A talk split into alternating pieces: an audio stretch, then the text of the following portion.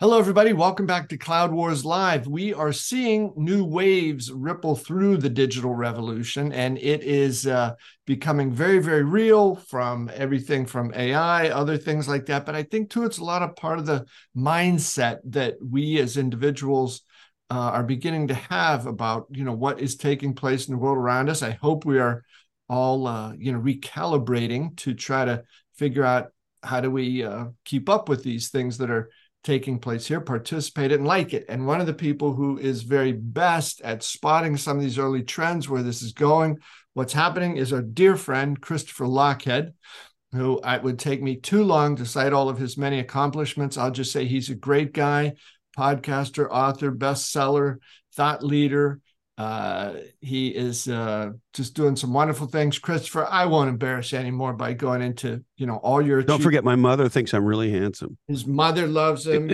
dad, you know, I think you know thinks he's a pretty good guy as well. Canadian by birth, U.S. citizen now, all around good guy. Bob, it's great to see you. Thank you again for having me. As always, I love these conversations, and I miss them when, for whatever reason, we don't get to have them. Yeah, same here, Christopher. So I do want to talk about AI and I do want to talk about some things that are going on in tech, particularly in Silicon Valley, that I think are being missed. But I don't want to start there. I want to start with an experience I had yesterday on Twitter. So I fire up my Twitter and I see this post, this tweet, and it's got an image of the Twin Towers with one of the planes exploding. And the tweet is about some, let me just call it research. Um, and the whole thing is a, a study of um, how stupid the people who died in the buildings were. Oh, jeez. Because they listened to the authorities who told them, hey, don't worry. We got this handled. Don't panic. Don't run. Don't do anything. And the whole thread was about how dumb all those people are and how smart the people who didn't listen to the authorities were who got out in time. That's what the fucking post's about. That's what the quote unquote research is about. Wow. And they show this image. So uh, let me just read to you uh, what happened. So I, I posted this this morning. Yesterday, I saw a tweet about how stupid the 9 11 victims who were murdered are because they did not get out of the towers with an image of the burning uh, Twin Towers. When I pointed out that one, the image of the burning Twin Towers is a photo of a mass murder. Two, the picture can cause much pain to countless friends and family of the murdered. Three, public shaming of murder victims is disgusting. Four, you have to be a special kind of asshole to monetize murder for your own clickbait. And I continued to say the following Everyone on the thread shit on me except one person. They said I was wrong, a snowflake, suck it up, buttercup. Pain is just suffering leaving the body. And that I need to see those 9 11 images so that I never forget, which is a powerful reminder.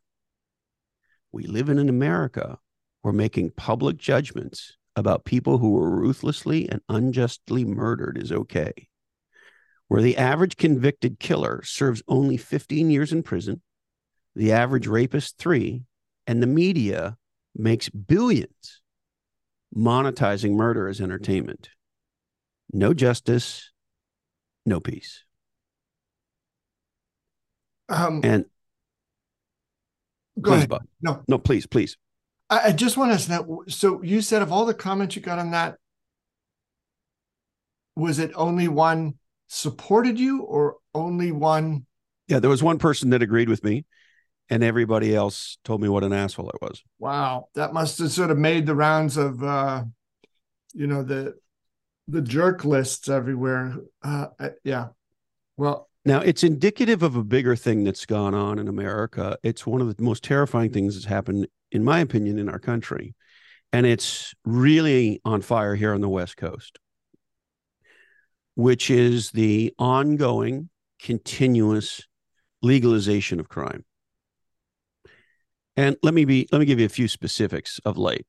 So I don't know if you saw this, but uh, very recently, the uh, federal prison uh, system announced that uh, Theranos founder Elizabeth Holmes, Holmes, who was sentenced to 11 years in prison for defrauding investors of billions, she was not sentenced for reasons I don't understand for the countless misdiagnoses that her fake bullshit scam machines gave people who were in real need of care. She wasn't convicted of that. Why, I'll never know. Probably because the trial took place here in California. Anyway, regardless, she was sent to prison for 11 years for defrauding investors. It was just announced, Bob, that she will be released two years early. Just announced. She just reported to, to, to prison in the last less than, I think, three or four months. Now, apparently she has to behave well, but if she behaves well, she's going to be out two years early. And just watch. This is what something in America nobody tracks is there's what people are sentenced to, which for serious crimes in America is generally not very long. And we can talk about that. And then there's what they serve. So, for example, in the United States of America, the average killer is in jail for 15 years. Hmm. The average rapist is in jail for three. And in California, I don't know what it is around the country, the the average convicted fentanyl dealer and fentanyl is now considered by some although i did some searching and there's a dispute about this. Some people say it's the number one killer of people under the age of 50 some people say it's not. Wherever it is it's killing a lot of fucking people. And here in california you can be a convicted uh, fentanyl dealer and you'll serve three years. In the town that i live in uh, in the last couple months, a fentanyl dealer was found with enough fentanyl to kill over a thousand people and enough meth to kill over 500 people. And he was released on $20,000 bail and he's walking our streets right now. Oh, oh, by the way, he had over 15 illegal weapons. And a Santa Cruz, California judge let him out on $20,000 bail. Oh, and by the way, when you're in prison, when you're in jail, all your phone calls are taped the sheriff's department here in Santa Cruz presented the judge with an audio tape of this um, uh, attempted mass murderer, because that's what a fentanyl dealer is, telling his court appointed judge that you and I pay for, or his court appointed uh, lawyer, excuse me, that he had the $20,000 in cash stored on his property in a hiding place that the cops didn't find when they raided his place. So that's how he was going to be able to pay, pay the bail. The sheriff's department played that for the judge, and she still let him out. So there's this thing that's hard for people to believe, and that is that there has been an ongoing legalization of crime. Here's the other one that made me batshit. So there's a woman who participated in murdering Leno and Rosemary LaBianca. Yeah. Most people don't know the names Leno and Rosemary LaBianca. What they do know is the celebration of Manson and Van Houten and the others. And Van Houten is the woman who killed Leno and Rosemary. And she was just let out of prison. And so now there is no justice because there's no punishment for the friends and family of the LaBiancas. And in all of the discussion of letting the LaBiancas murderer out, all of it, I read it. I didn't see any discussion of justice. I didn't see any discussion of punishment. The whole discussion, it was a three judge panel. The whole discussion was, oh, she's been a model citizen in jail. And she's done all that. She's done, years of therapy, Bob. She mm-hmm. really has. And mm-hmm. because she's an older person now and she's learned so much and she's been a model prisoner, Bob, that she's no longer a threat to society. And so, because she's been so good in prison and because she's no longer a threat to society, we're going to let her out. Okay, let's say those two statements are true. Let's say they're a thousand percent true. Let's say she's a radically reformed person and she's she she's she she's she said sorry she's learned she's whatever you want to say she has. And let's say it's factually correct that she's not a threat to society which i don't know how you can say a brutal murderer like she is.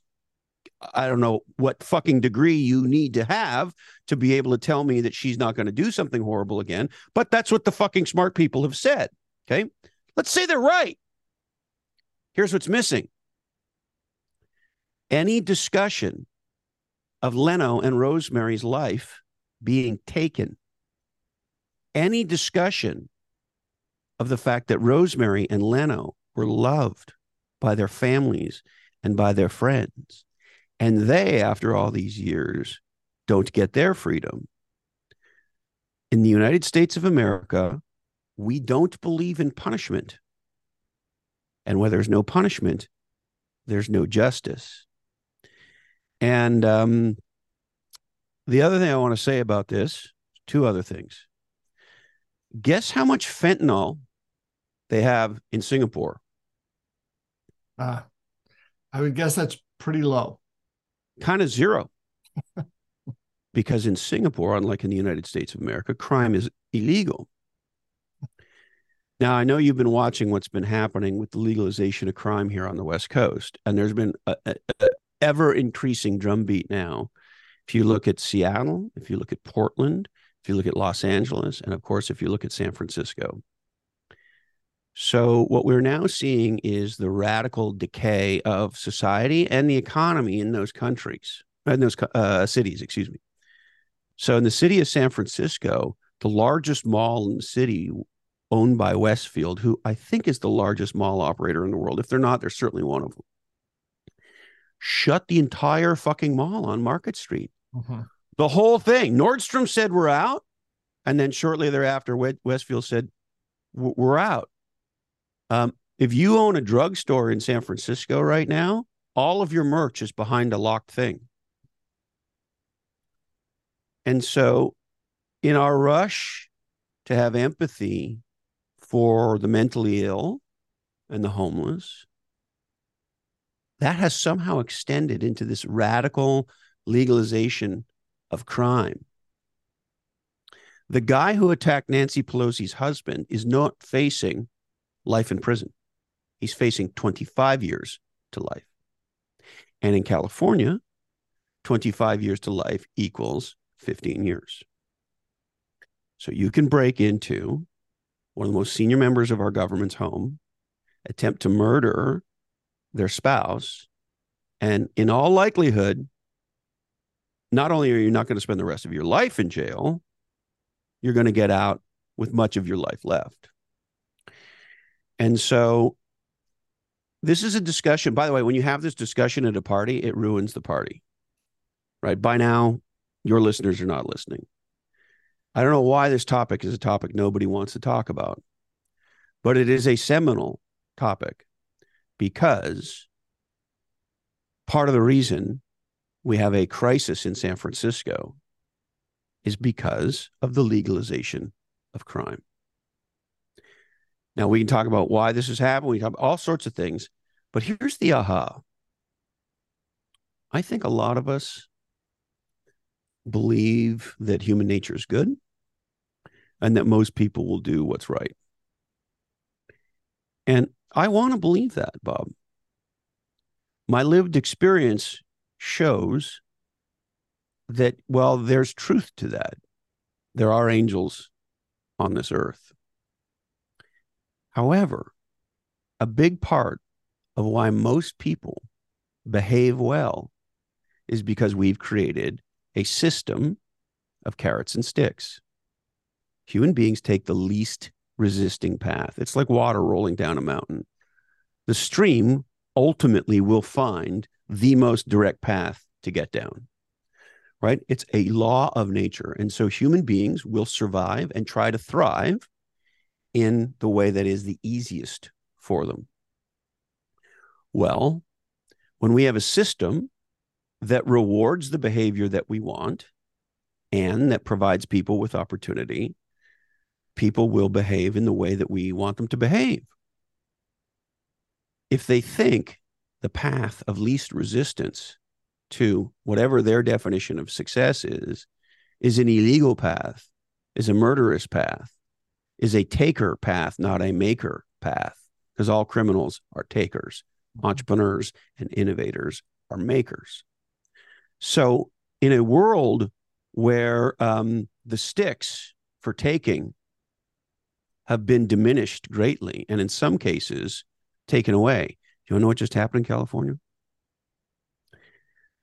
There was a proposed new law to make child trafficking a quote serious end quote felony. And the government of California decided that child trafficking, Bob, is not a serious felony. And that it's only serious if the child is physically damaged, abused, or beaten up, or something horrible happens. So if you child traffic somebody, as long as you don't abuse them, you didn't commit a quote serious felony. We, the fucking state government in California, I'm not making this up. You can't make this up. And so there's an awakening, I think, that we need to start uh, waking up to. This is the thing we need to get woke to, which is if we want to live in a thriving America, no justice, no peace. Equal justice for all under the law. And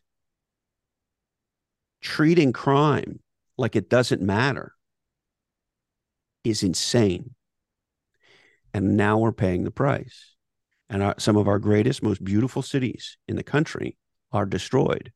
And it's going to take a long time. A lot of people think it's going to take over 20 years for San Francisco to come back. And there's no indication, at least here in San Francisco, I'm not as familiar as Portland with Portland, LA, or, or Seattle, but it's not clear that there's any movement in San Francisco to change any of the conditions that created the zombie apocalypse. And um, and as a matter of fact, if you look at what the courts just did, um, the legalization of crime and the making it okay, and and this is how fucking okay it is.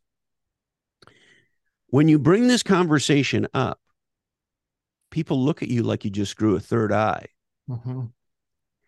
And the experience I've had for the last several years in California is one of being gaslit by the entire state. Like, I'm crazy for not understanding this. I'm crazy for being uh, rip shit mad that uh, tens of thousands of violent criminals were let out during COVID. I'm crazy for being mad when people say, "Oh well, you know, if if if Elizabeth behaves well, she's not a violent cr- criminal, so she can get out." what's she going to do? She's going to get out in half the time, or or even less. She's going to write a book She's going to go on all the shit. She's going to go talk to Rogan and she's going to become a champion. Look, this, so this thing's all going to go upside down. You can just see it. And so, um, those of us who think that in order to have a world that works, we need big carrots and big sticks. And crime needs to be illegal. And justice and punishment need to become part of the conversation because Singapore is one of the safest places on planet Earth. Now, there's many reasons for that. Economically, socially, they do a lot of very uh, awesome things in Singapore and big sticks with the big carrots. And we are we are creating a stick-free environment here in the United States of America, and it has impacted our family in the most horrible way imaginable. And you look at the gun violence in this country, it's going to impact almost every family over time. And we continue to do nothing about it.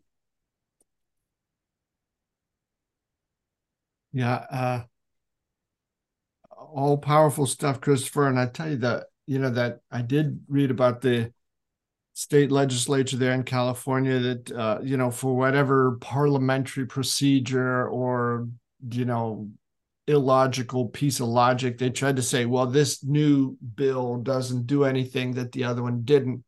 And they just shot it down. That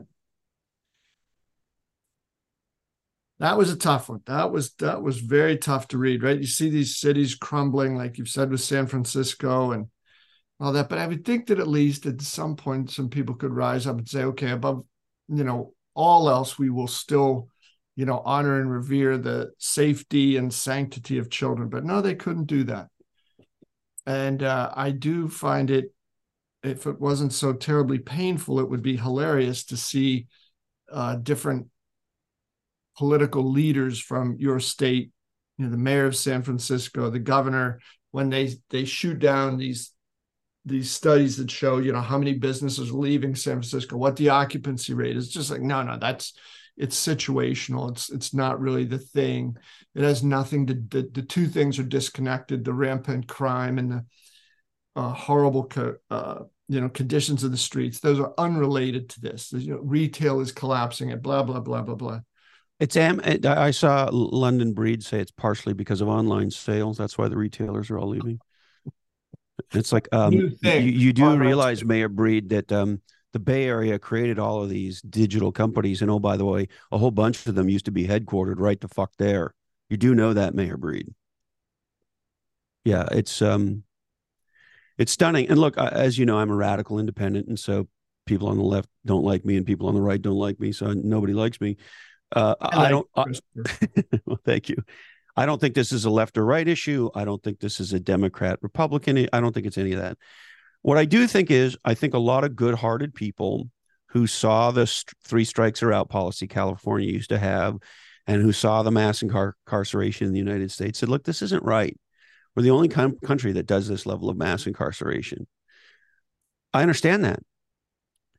And letting all the killers out and the rapists out is not the right answer. So I don't like mass incarceration either. And oh, by the way, the data suggests that there has been a lot of racism in in in that incarceration.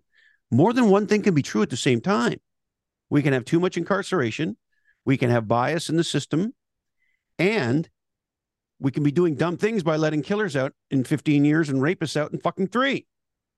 Those things can be true at the same time.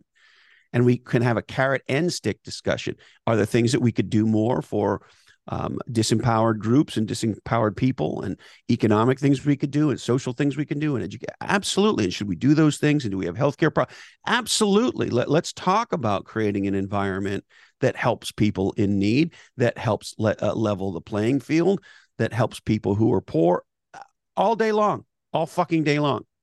However in Santa Cruz over a two year period we spent about 126 million dollars on homelessness we had approximately 4,000 homeless people at the beginning of the project. Guess how many we had after the $126 million? 8,000? The same number. And now we want to spend a lot more money on homelessness. And what people don't realize is, of course, this problem's going on for a long time and it gets getting worse, not better. And so there's lots of parts of this problem. And I've had some of the experts in dealing with this problem on my podcast. And the homeless industrial complex is a very real thing now. And so we're just not getting after it. There's an empathy side of this that is very, very critical and important, and a set of services we need to deliver that are very important. And carrots and sticks. If people know if you behave well, you have these opportunities and life is good for you. And if you behave evilly, if that's a word, sure, shit goes bad for you. Yes. And that's the piece I believe we've forgotten. And I think we see it in the data and we see it in the pure insanity of whether it's Elizabeth Holmes or the LaBianca's killer or any of this other insanity that's going on. Uh, Chris, there's a lot of things I wanted to ask you about, and you know, the, the Van Houten uh, getting out, and uh, you know, well, like you said, she's older, she's been a model citizen, and then that thing of compassionate, what is it, parole or leave or hey, the person who got murdered, they don't get any compassionate leave. You're right. I don't get that. But bring it a little more of a personal level. You mentioned a few minutes ago about how if you bring this up at party, it kills the party. Why are almost, uh, you know, why are so many people afraid to talk about this? So here's what I think.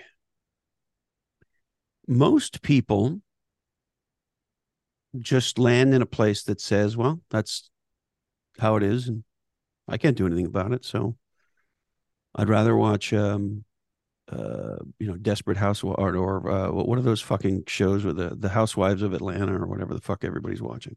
I don't know. I don't watch any of that. I don't know any of that stuff, but you know what I mean. I'd rather watch a dumb, entertaining thing because the pain is too. much. And listen, I understand that as somebody who's suffered extraordinary pain.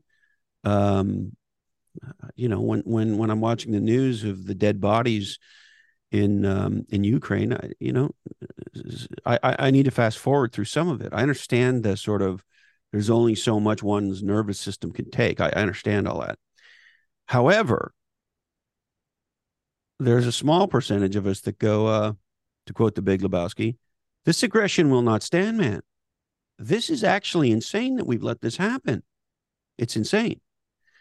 And I'm not going to leave the, the place that I love because a bunch of, I'll, I'll say, well intentioned people with good, with empathy tried to do something that was had horrible unintended consequences. I'll give you a simple example. Here's something that is a big deal here in California. The history of the criminal matters and is is is completely admissible in discussions around uh, the crime end of sentencing. So, Bob, you know, I mean, this this this Van, Van Houten, she had a horrible childhood and she was brainwashed by a horrible person and she was only i forget how old 19 or young when she did it and blah blah blah blah blah, blah. all these circumstances that say that the fact that she killed the LaBiancas you know it's not 100% her fault yeah. and if you look at what's going on in the united states what we're really seeing is the destruction of individualism and the destruction of self responsibility. Yeah. And Chris, that what the point you just made there is one of the reasons why I want to go back to something you said a minute ago that but uh, you're not going to leave because of some of these policies put in place by well-intentioned people who have empathy. I don't think they are well-intentioned. They would like to be thought of as good, having good intentions. They would like to be thought of as you know, better, more virtuous, more kind, and more gentle. So they enact things that have been proven time after time after time after time after time to fail. And they don't just fail like not work, like, oh, that plumbing sewer system we put in isn't quite as good as it was supposed to be. These are people's lives, the uh, the the victims, the crimes, the communities that surround that, other young people growing up and seeing, hey, who are the role models here? Who do I want to follow? So I I, I got to disagree with you there, my friend. I don't think they are well intentioned. They either are have deluded themselves into thinking there, or they just want to go to parties and be thought of as, hey, that person, whoa, is that person virtuous? There, that's a good person. No, we, you know. So I, I think one of the things, Chris, to get over this hump, we got to knock down some of these things about empathy and well-intentioned taking over to such an extreme that it loses any sense of of meaning. If those people are empathetic and well intentioned, I would hate to see who some of the dumbasses are that are causing you know some of this trouble. Uh, look, I, I would tend to agree with you. I, I, I want to include the best I can the people who are so far, um, let's just call it in the other camp that uh, there's a bridge we can create to them.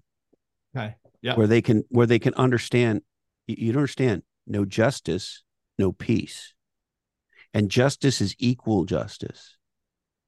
And we live in a world where there's uh, so I'm I just I just went to Google Bard to check. So Bard is telling me as of 2023, there are an estimated 8,159 inmates in California prisons who are serving sentences for murder. This represents about 10% of the prison population. So, roughly 8,200 killers. So, there are 8,200 families in the state of California right now who are sitting there going, Well, the murderer of the LaBiancas is out so, what's going to happen to the murderer of my loved one? They could be out too.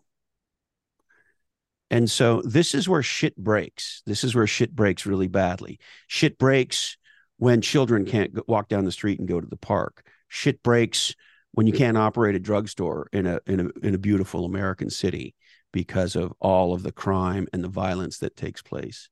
Right? It, it, it does nothing fucking works in a world where there isn't justice and there isn't punishment and punishment and justice are now bad words. They don't occur in any. I, I read the sentencing of um, the the. I read the parole board's uh, action as it relates to the LaBianca's killer. There's no conversation about justice. There's no conversation about punishment. There's no conversation about deterrent. As a matter of fact, they now say that sentences, prison, is not an effective deterrent. Well, maybe it would be if they didn't go for five minutes and get out. Maybe they would be if after fucking Elizabeth Holmes rips off a bazillion dollars and fucks over a whole bunch of people who are waiting for tests to make medical decisions that in some cases could be life or death. And everyone's like, oh, well, she, even Davila, the judge Davila in her fucking sentencing had this whole section about what a smart woman she is and if if she had applied her all this empathetic bullshit for her. There's empathy for criminals at an extraordinary level. And what's happened and it's so pervasive it's like fish in water you say justice you say punishment you say deterrent and they literally look at you like you've grown a third eye and you go okay well go walk around san francisco yeah and they don't connect those dots and so it's time to make crime illegal and it's time to vote for pro citizen, anti criminal leaders at, at, our community levels, at our state levels, and ultimately at our federal level. And by the way, multiple things can be true. Yes. Are there problems in some of our police forces? Yes. Has there been racism? Absolutely. Have people of color in certain parts of our country been fucked over by the legal system? Absolutely. Do we need to get after all that stuff? Fuck yeah, we do. Equal justice for all. Equal justice for all, period. And getting after what's broken for people of color or other uh, uh, people who are connected to other groups for one reason or another, getting after that matters. And making crime illegal matters too. Two things can be true at the same time. Well, brother, it's it is it's hard to have a um, you know a, a civil society that works without a lot of the things you've talked about here, and without a civil society, you know, you're you can have a private sector, but it's going to be well. Uh, here's a here's a simple example.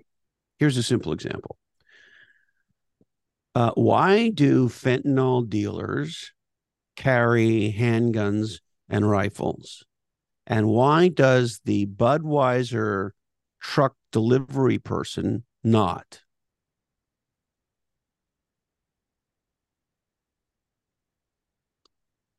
This is why. Because we have laws and we enforce them.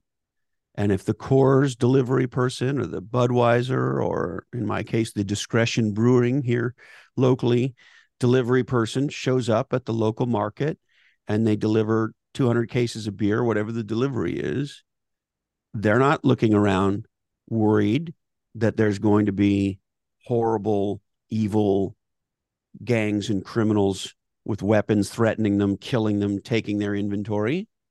Well, why are they not worried about that? Why isn't the CEO of Molson Coors trying to kill the CEO of Anheuser-Busch? Because we have laws and they don't worry about it. The Coors Molson driver doesn't have a gun. The Coors Molson driver isn't child trafficking children to deliver the beer because they know if you're under 18 in the state of California, you can't be car- charged with any kind of a crime. None of that's happening. Why? Because if somebody robs the Molson Coors, Discretion Brewing, Budweiser, Anheuser-Busch truck, people call the police and the police show up and they're probably going to catch the person who tried to kill the driver and steal the inventory right well guess what fentanyl dealers can't call the cops So they have to carry guns. And so my point is hopefully very clear, which is we have laws to protect us.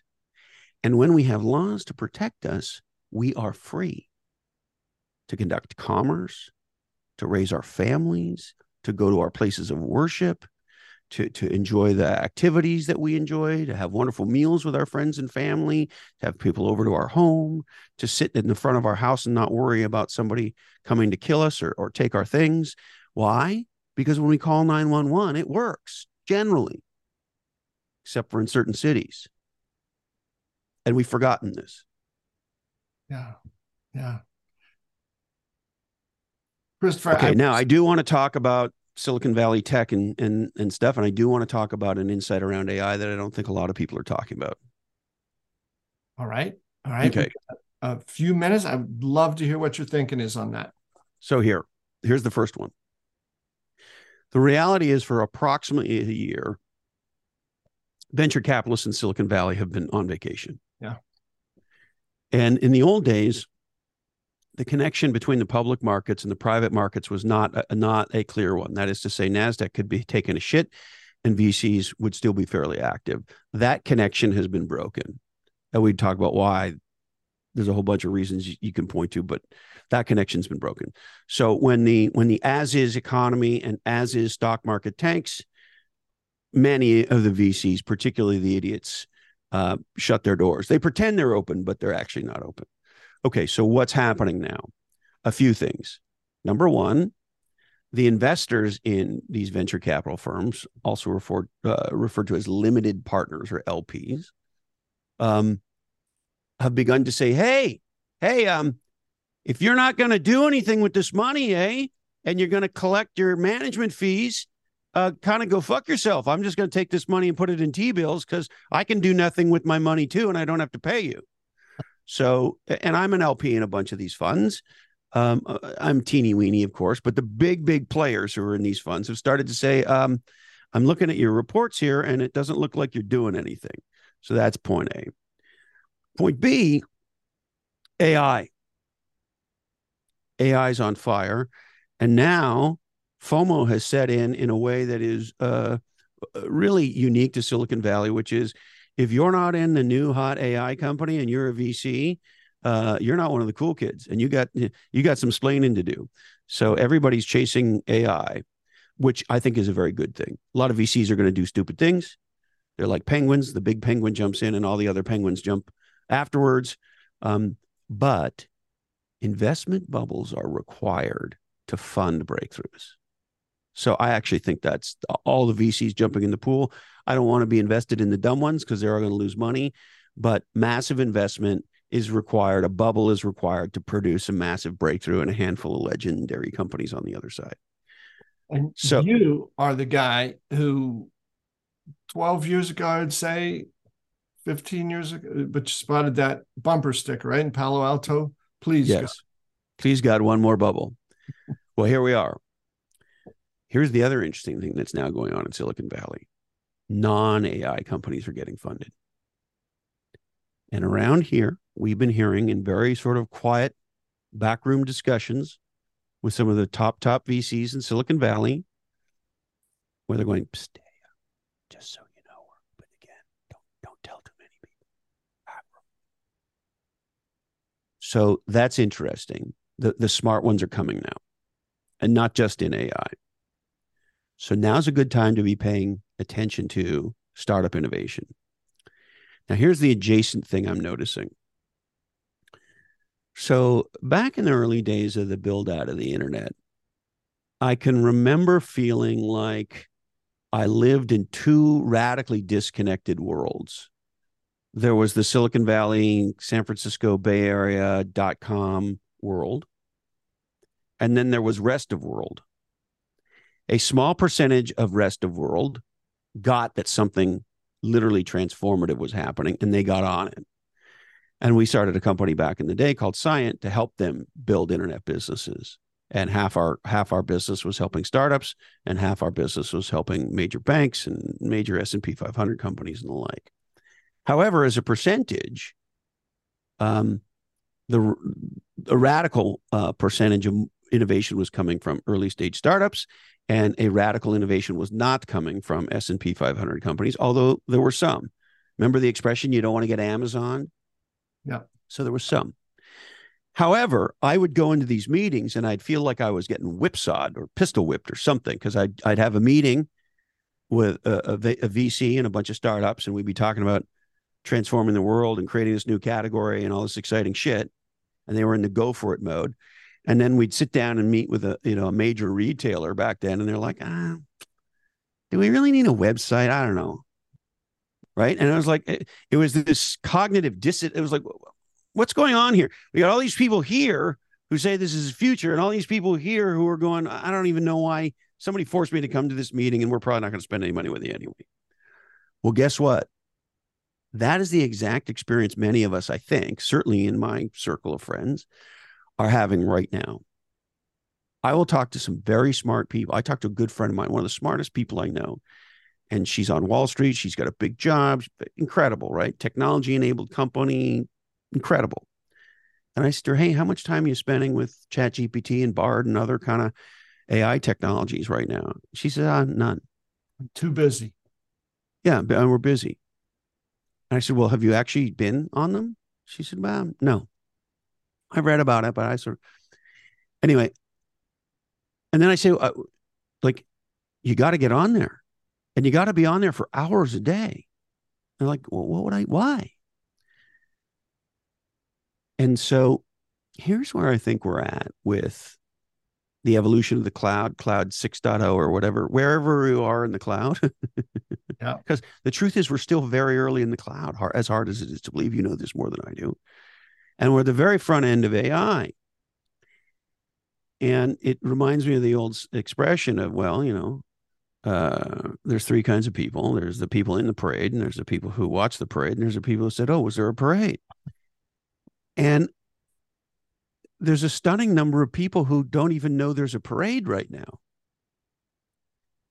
And um, and that's where the opportunity is. I think there's never been a greater opportunity for innovation and new category creation than there is right now. Mm-hmm. Right now. The ability for one person to create radical economic value through their fingers typing on a keyboard today has never existed before. From a developer who can write some code that that she then sells for a billion dollars to a creator who can create some content who then gets 10 million views and is monetizable in any number of ways and everybody in between right? It used to be to create something new of value was a capital intensive thing, was a thing that required connections and relationships and advantages and this and that and the other. And today, yes, you need to be able to get a computer and Wi Fi. So that's a hurdle for sure for some. And if you can get to a Wi Fi and you can get to the cloud and you can get to the internet and you can get to mobile and now you can get to AI, you can create a different future you can change your future and the future of potentially uh, thousands or millions. And so there's this very weird bifurcation happening right now in society that I see of the people in the parade, the people watching the parade, and the people not knowing there's a parade. And you would think with the hype of AI in particular, it would be impossible to not at least be fucking watching the parade. Never mind. I don't know how you can watch the parade and go, hey, uh, let me pick up a trombone and see if I can make a noise and I'll walk around with you people. I don't know. This is looking pretty fucking interesting. I don't know how you can not do that. And yet some of the smartest people in business are, are don't know there's a parade. And so I think now's the time to be very forward leaning on your skis about these breakthrough new technologies, these radical new business models. Once you understand what a, a, a, large language model is. Once you understand the difference between data and AI training data, everything changes. And the number of people who don't know what AI training data really means right now is extraordinary. And what AI training data really means is if you unleash AI on a set of powerful intellectual capital, you can unearth breakthroughs yes. that are unimaginable. And any company of consequence is likely sitting on a radical amount of incredibly valuable data that heretofore has not been monetized, not been analyzed, not been thought of. And we can talk about all the reasons why. It's not necessarily anybody's fault, but pre a few months ago, we didn't know what a large language model was. We didn't understand the possibility of training data. We didn't understand the compounding value of a flywheel of data that has um, that that becomes training data for AI and what that could mean in terms of the growth of your business. Yeah. And so my point is for those of us who are grappling with these things, trying to learn these things, it's changing almost daily, trying to hang out with smart people about these things, listening to podcasts with smart leaders about these things, uh, talking to entrepreneurs, small small e entrepreneurs, big e entrepreneurs who are creating whole new categories that we couldn't have ever thought of centered around these uh, AI technologies. Right now's the time to unleash your creativity. Now's the time to be paying attention. Silicon Valley is waking back up. There's a there's a radical innovation cycle that will create the next great categories of our time, and it's happening right now. And in spite of the fact that it's all over the media, it is shocking to me how many people are doing nothing. Christopher, you're the Paul Revere of the Gen AI age. I think that uh, people need to hear this, get up and do something. Let's pick up on this in our next episode because I think, uh, you know, as is often the case, you are seeing things before others do and have just a phenomenal way of putting it. Uh, my friend, thanks, you know, from uh, practical, timely counsel about how to get into the AI stuff to whole thing, justice and peace and all. This has been, as always, a great conversation, Christopher. Thank you so much. Thank you, Senator. I Always love hanging out with you. All right. Christopher, we'll see you, folks. Thanks for being with us here on Cloud Wars Live. He's Chris Lochhead, Category Pirates, and many other wonderful things. Check him out. We'll see you next time. Uh, yeah. All right, Christopher, I got to uh, jump on this other thing. Hey, ho, let's go. Thanks, Bob. Fantastic, Chris. Let me know when it comes out. Great, great, great stuff. See you, Thank my you. friend. Bye bye. Bye bye.